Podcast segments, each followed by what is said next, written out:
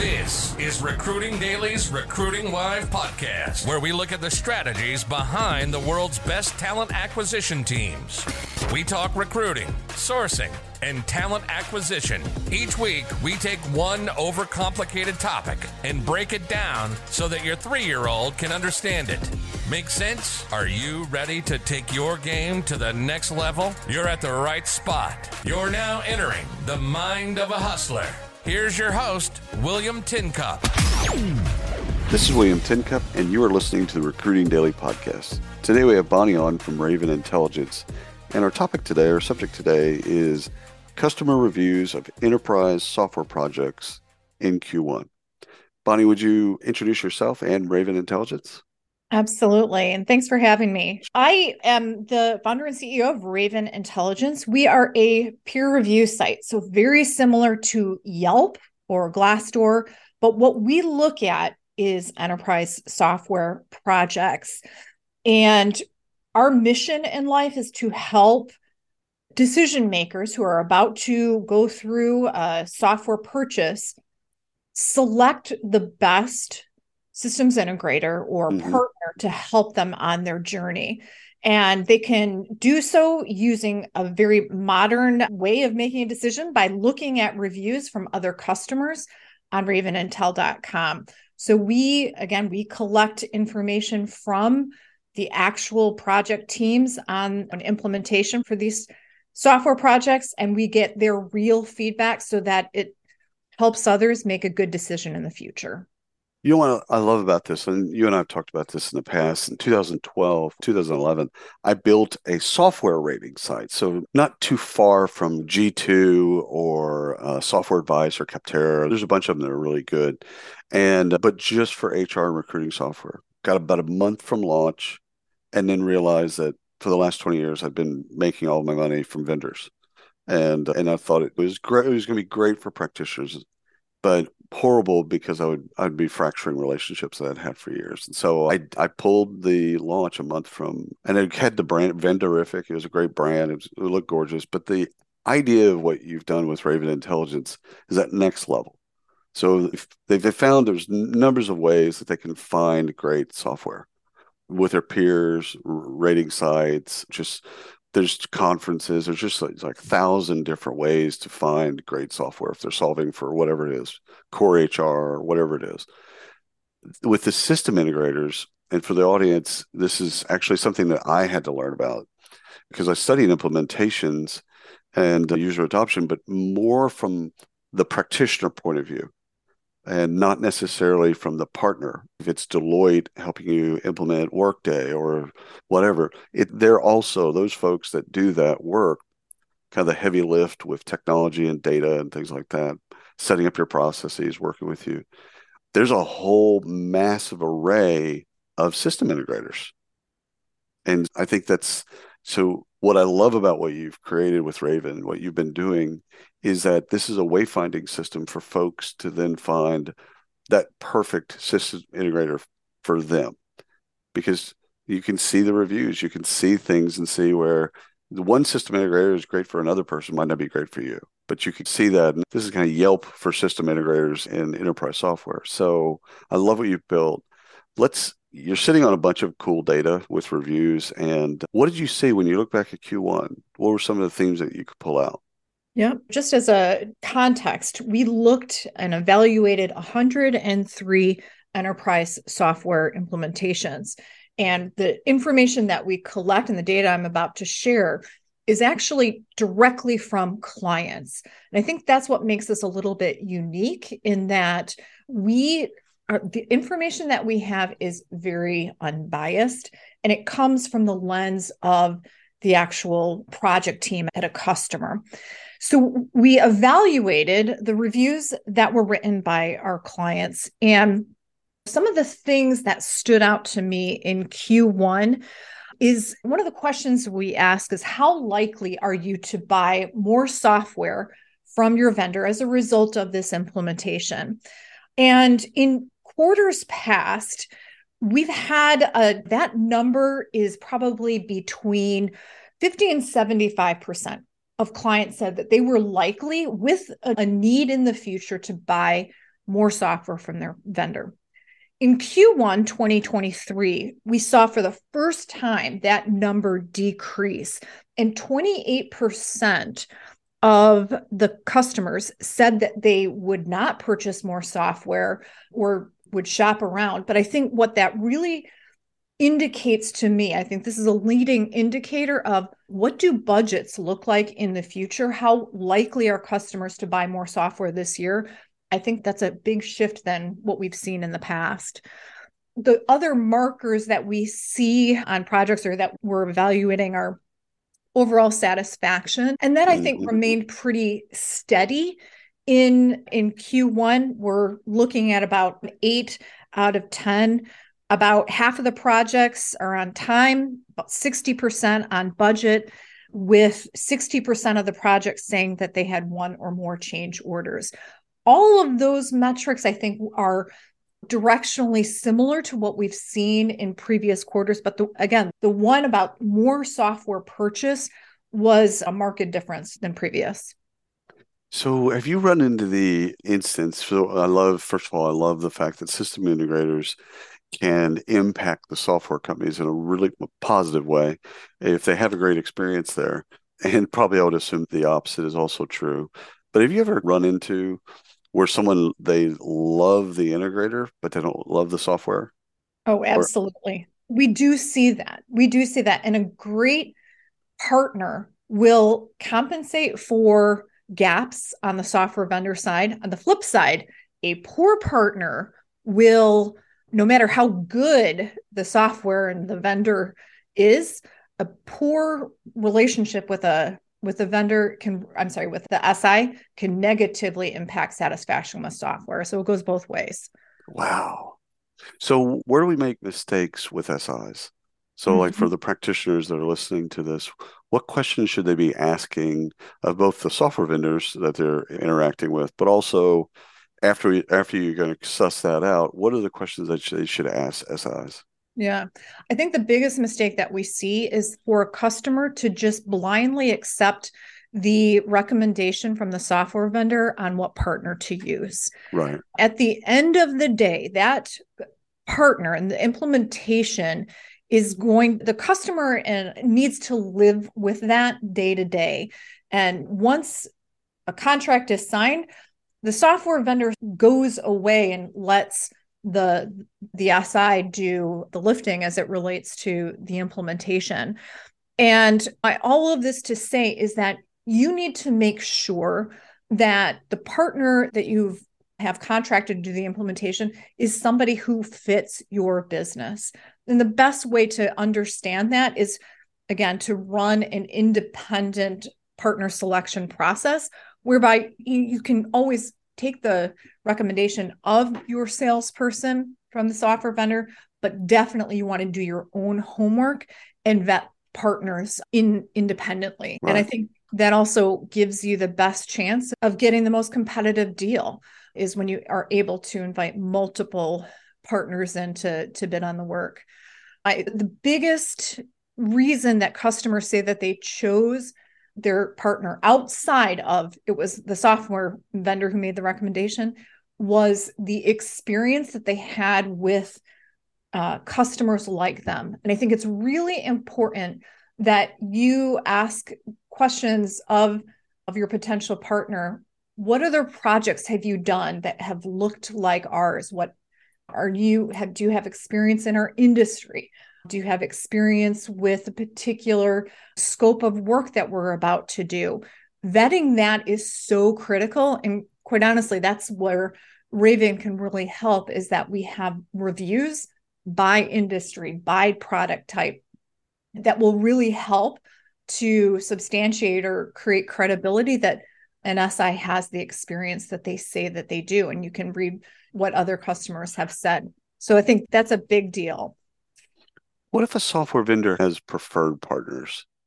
Yeah, not say that they push something on you, but let's let's just say in a case where you're buying a core HR, payroll, benefits management, etc., and they've got a partner. They've got a partner. There's other SIs in their ecosystem, but they've got a partner. What's a what's your take on that, and what should the practitioner? How should they navigate those waters? Um, so if I understand the question, so if the if the customer already has an existing relationship with that particular partner? You could do that both ways right? So if you're a practitioner and you really love deloitte i'm using deloitte as an excuse but Sure. because everybody knows their name. Let's say you've done a project with deloitte in the past as a, with their hr team and you just love them you know that they get you. That's one thing. Should you go with somebody that you already know and have some camaraderie with or chemistry with? The question was about if the vendor software vendor themselves has a partner that they are a premier partner or someone that they not push, but basically does a majority of their implementations Mm. and integrations. Like years ago, this is dated, but years ago, down market, Workday had OneSource Virtual. Which is a great firm, and and so everything down market, I think three thousand employees, and again, really dated information, but everything under three thousand employees would go to them yeah it wouldn't go to other people. It would always go to them. Now they've of course changed all that, but like, how does has has as a practitioner, how do you navigate that? yeah I think that some of the mature software vendors out there do have multiple partners that have options. Now, in that mid tier market or mid sized company marketplace for Workday, there's several options. And I think it's important if the software vendor does recommend, let's say, OneSource Virtual, who is fantastic. We have many reviews who would that would that would definitely back that up. You want to trust but verify. And so it, I think it always makes sense to look at three and then make your choice from there. Certainly knowing that if your software vendor really recommends a certain partner, that's great. And certainly that holds a lot of weight in your decision, but also make sure that, again, you're getting competitive bids because at a minimum, you want to keep your SI honest. So if you're going after what great advice, of course, three three bids and you're gonna have three different meetings. Of course, all three of those have been they know the software. How do you make how do you make the decision? Does it come down to chemistry? Or how do they make the decision outside of they've reviewed? So they, let's say mm-hmm. that they're educated buyers, which is leaps and bounds over what they were before Raven. So okay, so they're educated. They've already picked the software. Now they're interviewing three different partners. What's that process? If you could wave a wand, what's what should be that process? Yeah, I, I think cultural fit is a big one that that you mentioned. How does the team that an SI is putting in front of you, how does that team feel from a just a dynamic perspective? And do you see that that team being able to integrate into your business and work well? At the end of the day, these projects are all about people and creating cohesion amongst the team to, to get a project complete. So I think that's a big deal.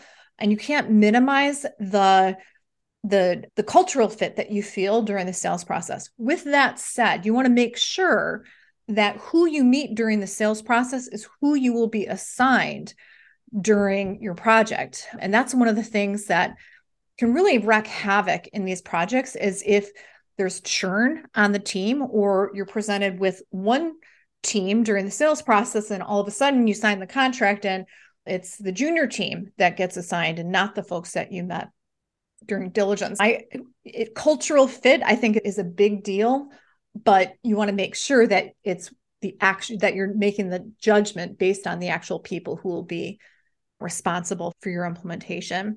So I think that's a big one. Certainly the discovery process that a partner goes through to understand your needs will make sure that the proposal that they're putting in front of you is comprehensive enough and matches the scope of project that that you have in front of you. So you want to very closely look at how many how much are they trying to understand my business and the impact that we want this particular project to have. And so you can look at multiple pro- pro- proposals side by side, and some clients will say, all things being equal, I'm going to go with the, ch- the cheapest one. that is that that is great if it's an mm. apples to apples comparison. Right. But there's a there's reasons that there's a great disparity between multiple projects, and that is some of the time the projects that come in with a higher quote are ones that factor in things like change management. They don't shortchange things like integrations, all of those things that can be nickel and dimed on the cheap proposal. So you want to make sure that the statement of work that you're presented with is one that is comprehensive and matches what you're looking to do. I love that. Okay, so two prong question. One is references. Mm-hmm. So getting references again. Let's say you're in the the mining industry and you're implementing. Oh, let's just pick somebody, Ultimate Software or UKG, yep. Yep. and and you're in mining. Should they like the process of getting reference checks? Like you mentioned at the beginning of like companies, like industry, that type of work. How mm-hmm. do they go about that? I think it is it would if you're in the mining industry, you want to make sure that you are that the use case or the case studies that you're provided with have a, a similar sort of business or at least similar sort of employee population. If it's not mining, it should be one that sort of matches the dynamic and the geography of your team. So, industry is a big one. Geography, as I just mentioned, is a big one. So, if you have a global operation and this is going to be a global rollout, you're going to need references that are not a US based company that has a domestic footprint only. Right. So you want to make sure it's industry, geography, and then the third big one is size. Yeah. Um, yeah. And because some of the again, the larger projects have different dynamics than a small one. Not to say that there's there's know, complexity everywhere.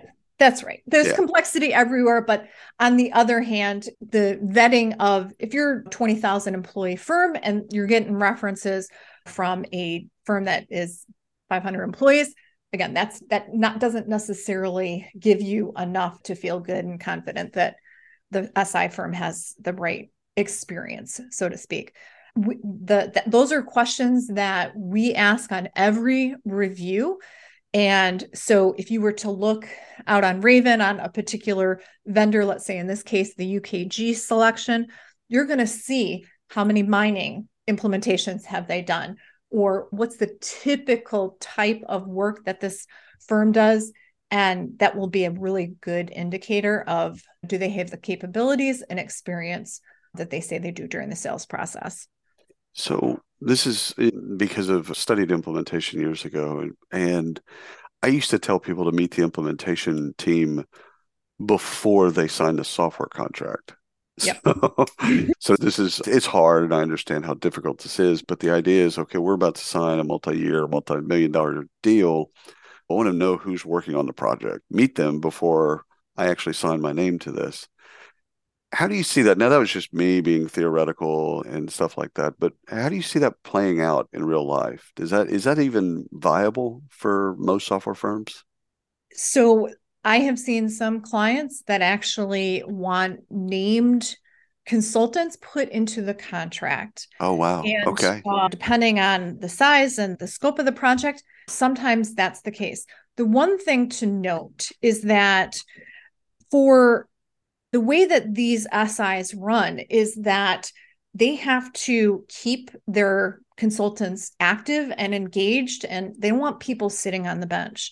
So it's great to have somebody assigned, but you as the customer have to be sensitive to timeframes as well. If you have a contract and you're sitting on it for multiple months and making a decision, that person that you love might need to be reassigned to other accounts.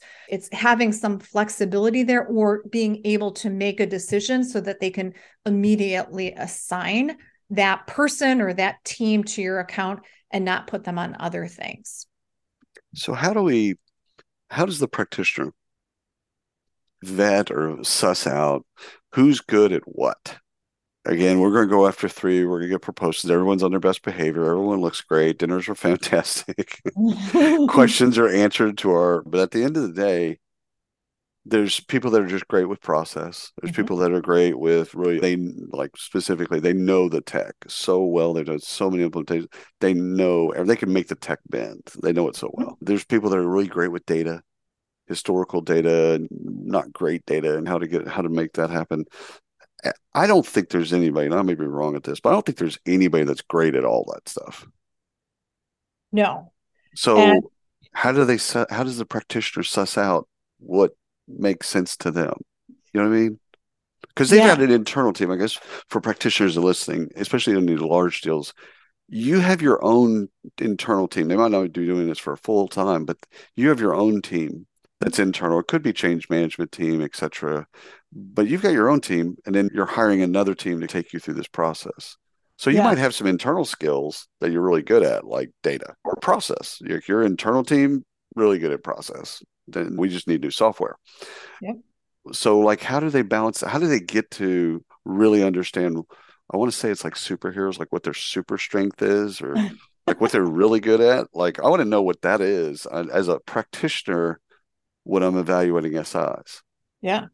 So I would say that in general, you know, all the partners have similarity in 80% of what they do, right? They're all going to be able to check off 80% of what you're looking for in an RFP, but it is that extra 20% that they bring to the table that sets them apart.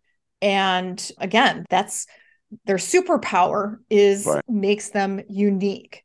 So you want to I think what's important though to, in order to un- to understand is that superpower relevant to me is you Right. need to know what it is that you are really looking for. What is most important to you? What is it that your team does not have the expertise in that you need to lean on another partner for? So, is it staff aug? Is it integrations? Is it things like change management? Wh- whatever those that priority list is, you want to come up with I need somebody with superhuman strengths in these three areas. And then that makes it a lot easier to find the 20% unique traits about the folks and match what you need against with the unique traits that they have.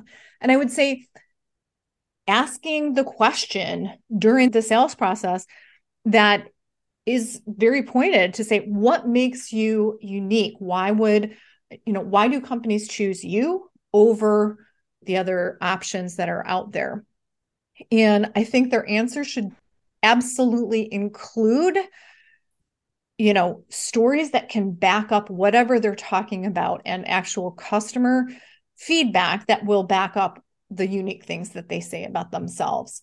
And but i think asking the question having them answer it very clearly during the process will help you understand what that is um, and certainly if you vet them out through raven we ask customers on every single one of these reviews what were the lessons learned about this particular about this si and that's also a, a big indicator of what they're bringing to the table that's unique So two two questions left. One is the budget. I've always gotten into this like how much should they set aside for implementation and SIs in particular? How do they figure out that math? How do they know what okay, if even if it's a percentage, we should say, you know, what how do they figure out what they should set aside for SIs?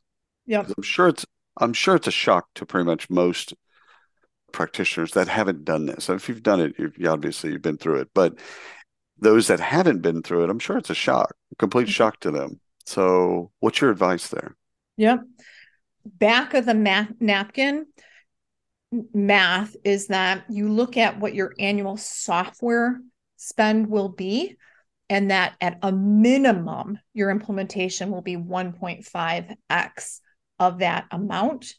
So, as a just as a a stat for you, 63% of the projects that we review, the customer has said that they came in right on time or ahead of schedule.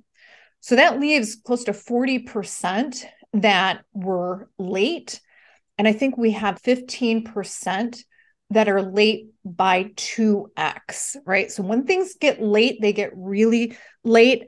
And so all of that to say, I'm sorry. So not only are they late, but they're also on budget. So typically those things go hand in hand. But 40% are not on on budget by and 15% of those by 2x or more. So I would say plan on you know what you're getting from the proposals and then pad that with at least a quarter on top of what you're seeing there for things that will come up during the sales or I'm sorry, during the implementation.